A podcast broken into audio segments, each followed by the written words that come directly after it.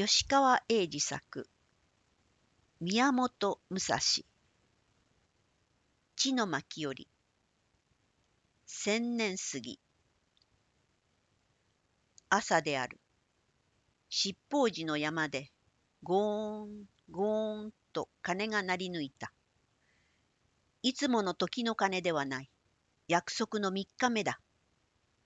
吉報か享保かと村の人々はそれと割れがちに駆け上っていった。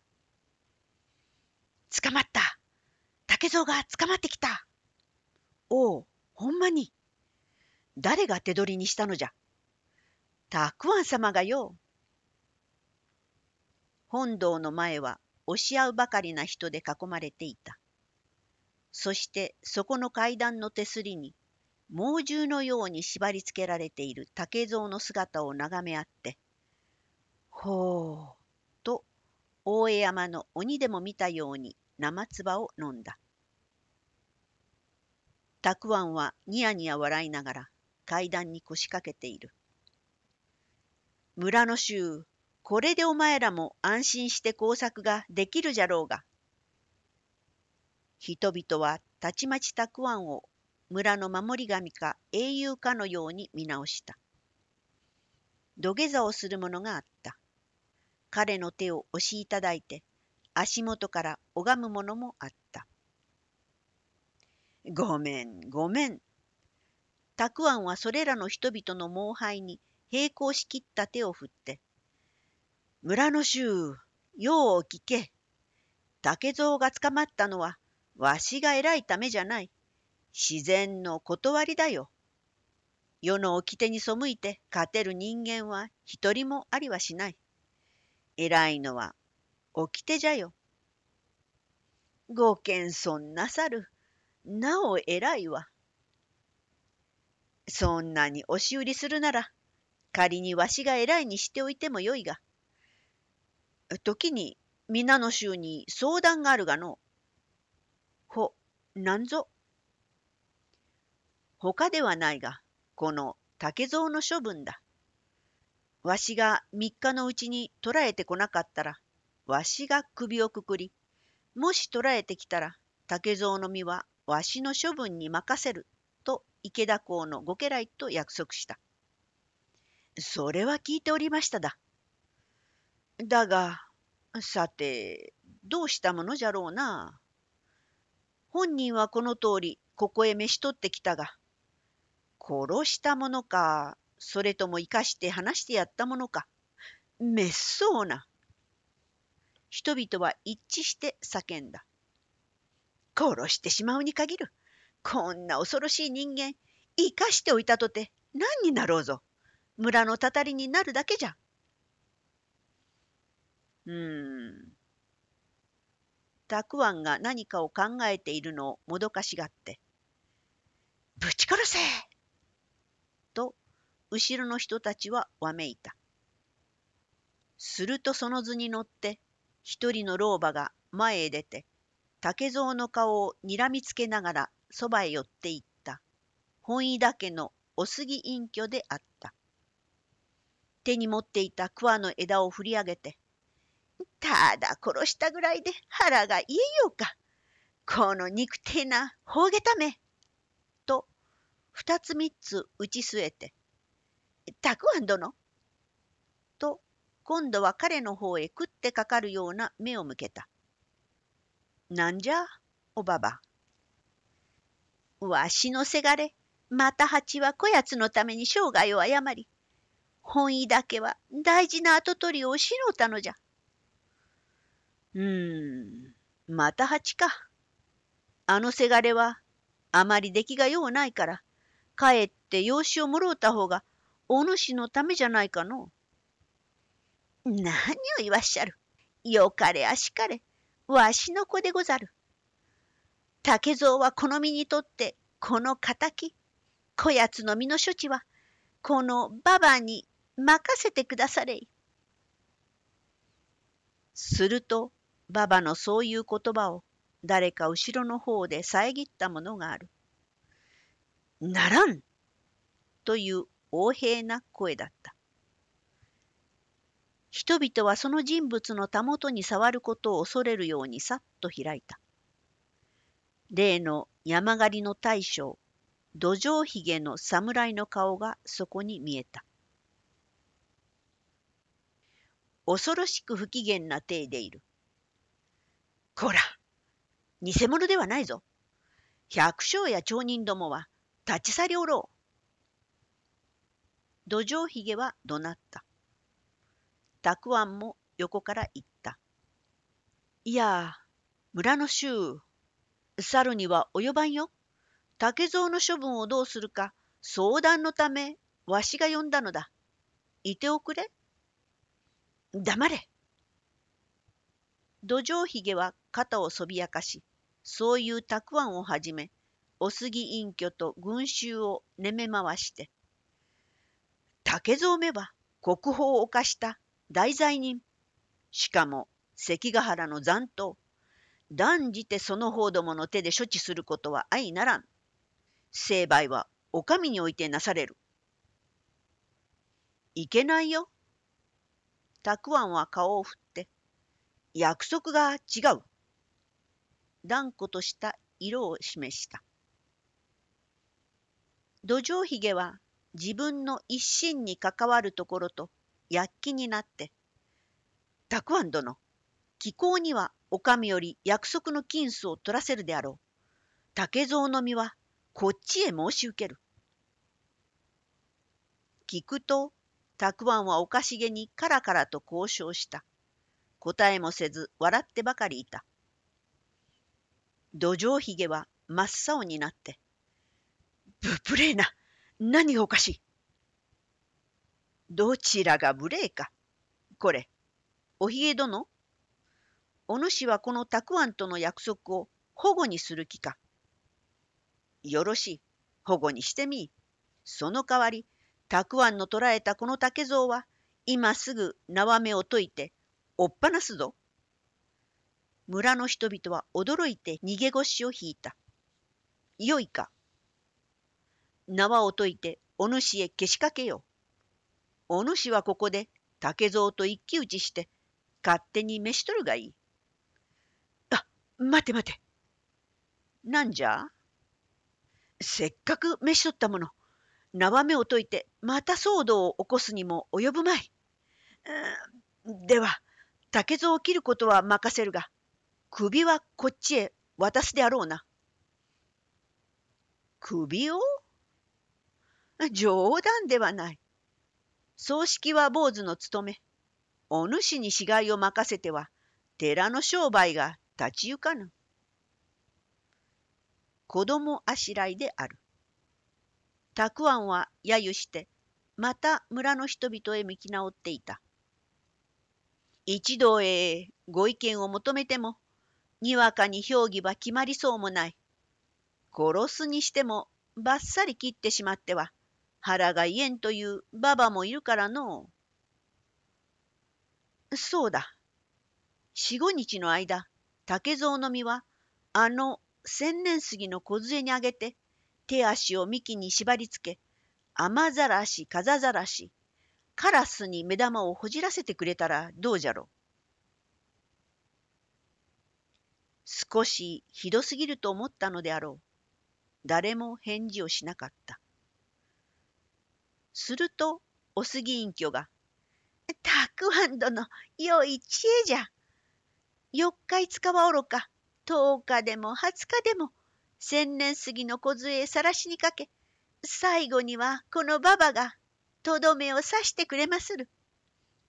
と言った。無造作に、じゃあ、そう決めよう。たくあんは竹蔵の縄尻をつかんだ。竹蔵は黙念とうつむいたまま千年杉の下へ歩むのだった。村の者たちはふと不憫を感じたが先頃からの憤怒はまだ消えきれなかった。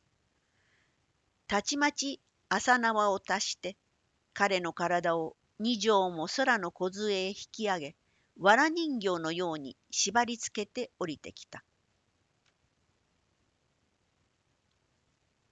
峡木の上から、たくわんたくわん人間の声がした。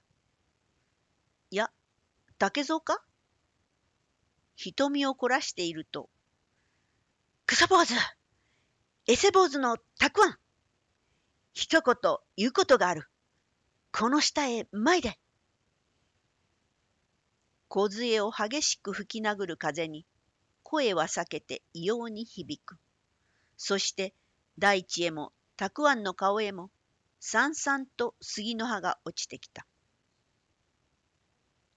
はははは、竹蔵、なかなか元気でおるな。たくあんは声のする大樹の下へ草履を運んでいきながら、元気は良いらしいが、近づく死の恐れに逆上しての気違い元気ではあるまいな。程よいところに足を止めて仰向くと、黙れ竹蔵の再び言う声だ。元気というよりは土器であった。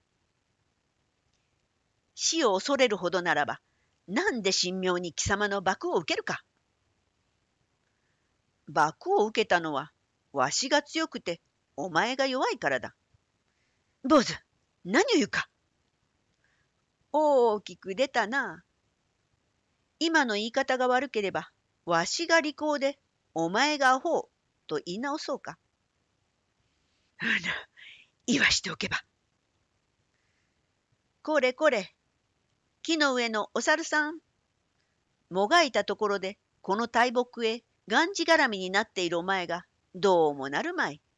見苦しいぞ。聞け、たくあん。おお、なんじゃ？あの時、この竹蔵が争う気ならば、貴様のようなヘボキュウリ、踏み殺すのに造作はなかったのだぞ。ダメだよ。もう間に合わん。そ、それを。自分から手を回したのは、貴様の構想めかした言葉にうまうまとたばかられたのだ。たとえ縄目にはかけても、このような生き恥を欠かせはしないと信じたからだ。それから？とたくあんは嘘吹いた。だのに、なぜ？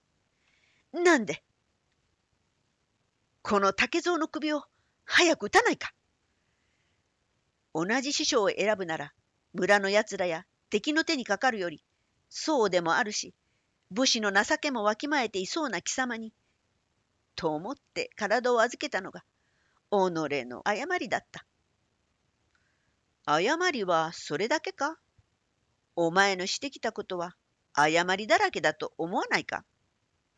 そうしている間に少し過去を考えろ。いやかましい。俺は天に恥じない。また八のばばは俺を敵の何のと罵ったが、俺はまた八の頼りをあのおふくろへ告げることが自分の務めだ。友達の真偽だ。そう思ったからこそ山木戸を無理に越え村へ帰ってきたのだ。それが武士の道に背いているか？そんな枝葉の問題じゃない。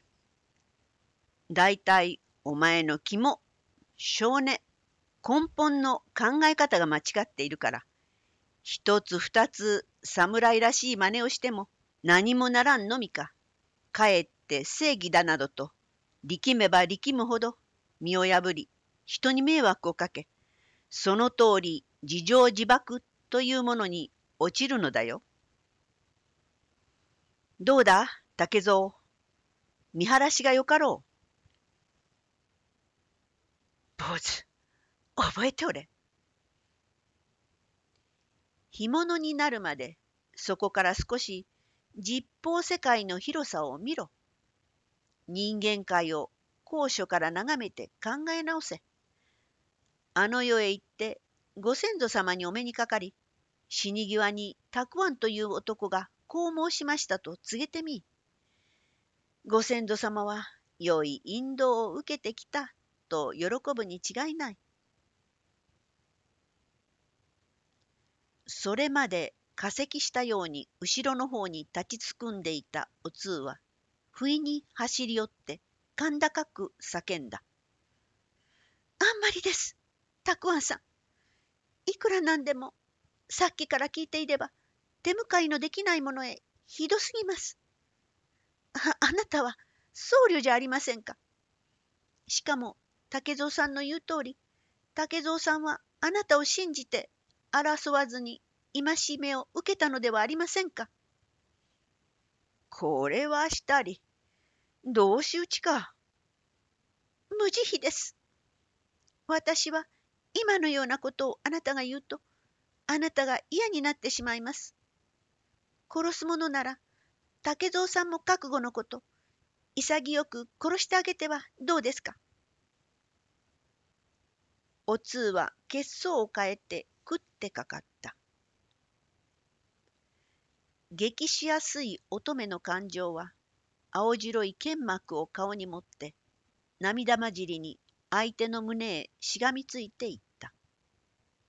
うるさい。たくあんはいつになく怖い顔をして、女などが知ったことか。黙っておれ。と叱った。いいえ、いいえ。強く顔を振りながら、お通もいつものお通でなかった。私にも、このことについては、口を出す権利があります。虎杖の巻へ行って、私も三日三晩勤めたのですから。いかん。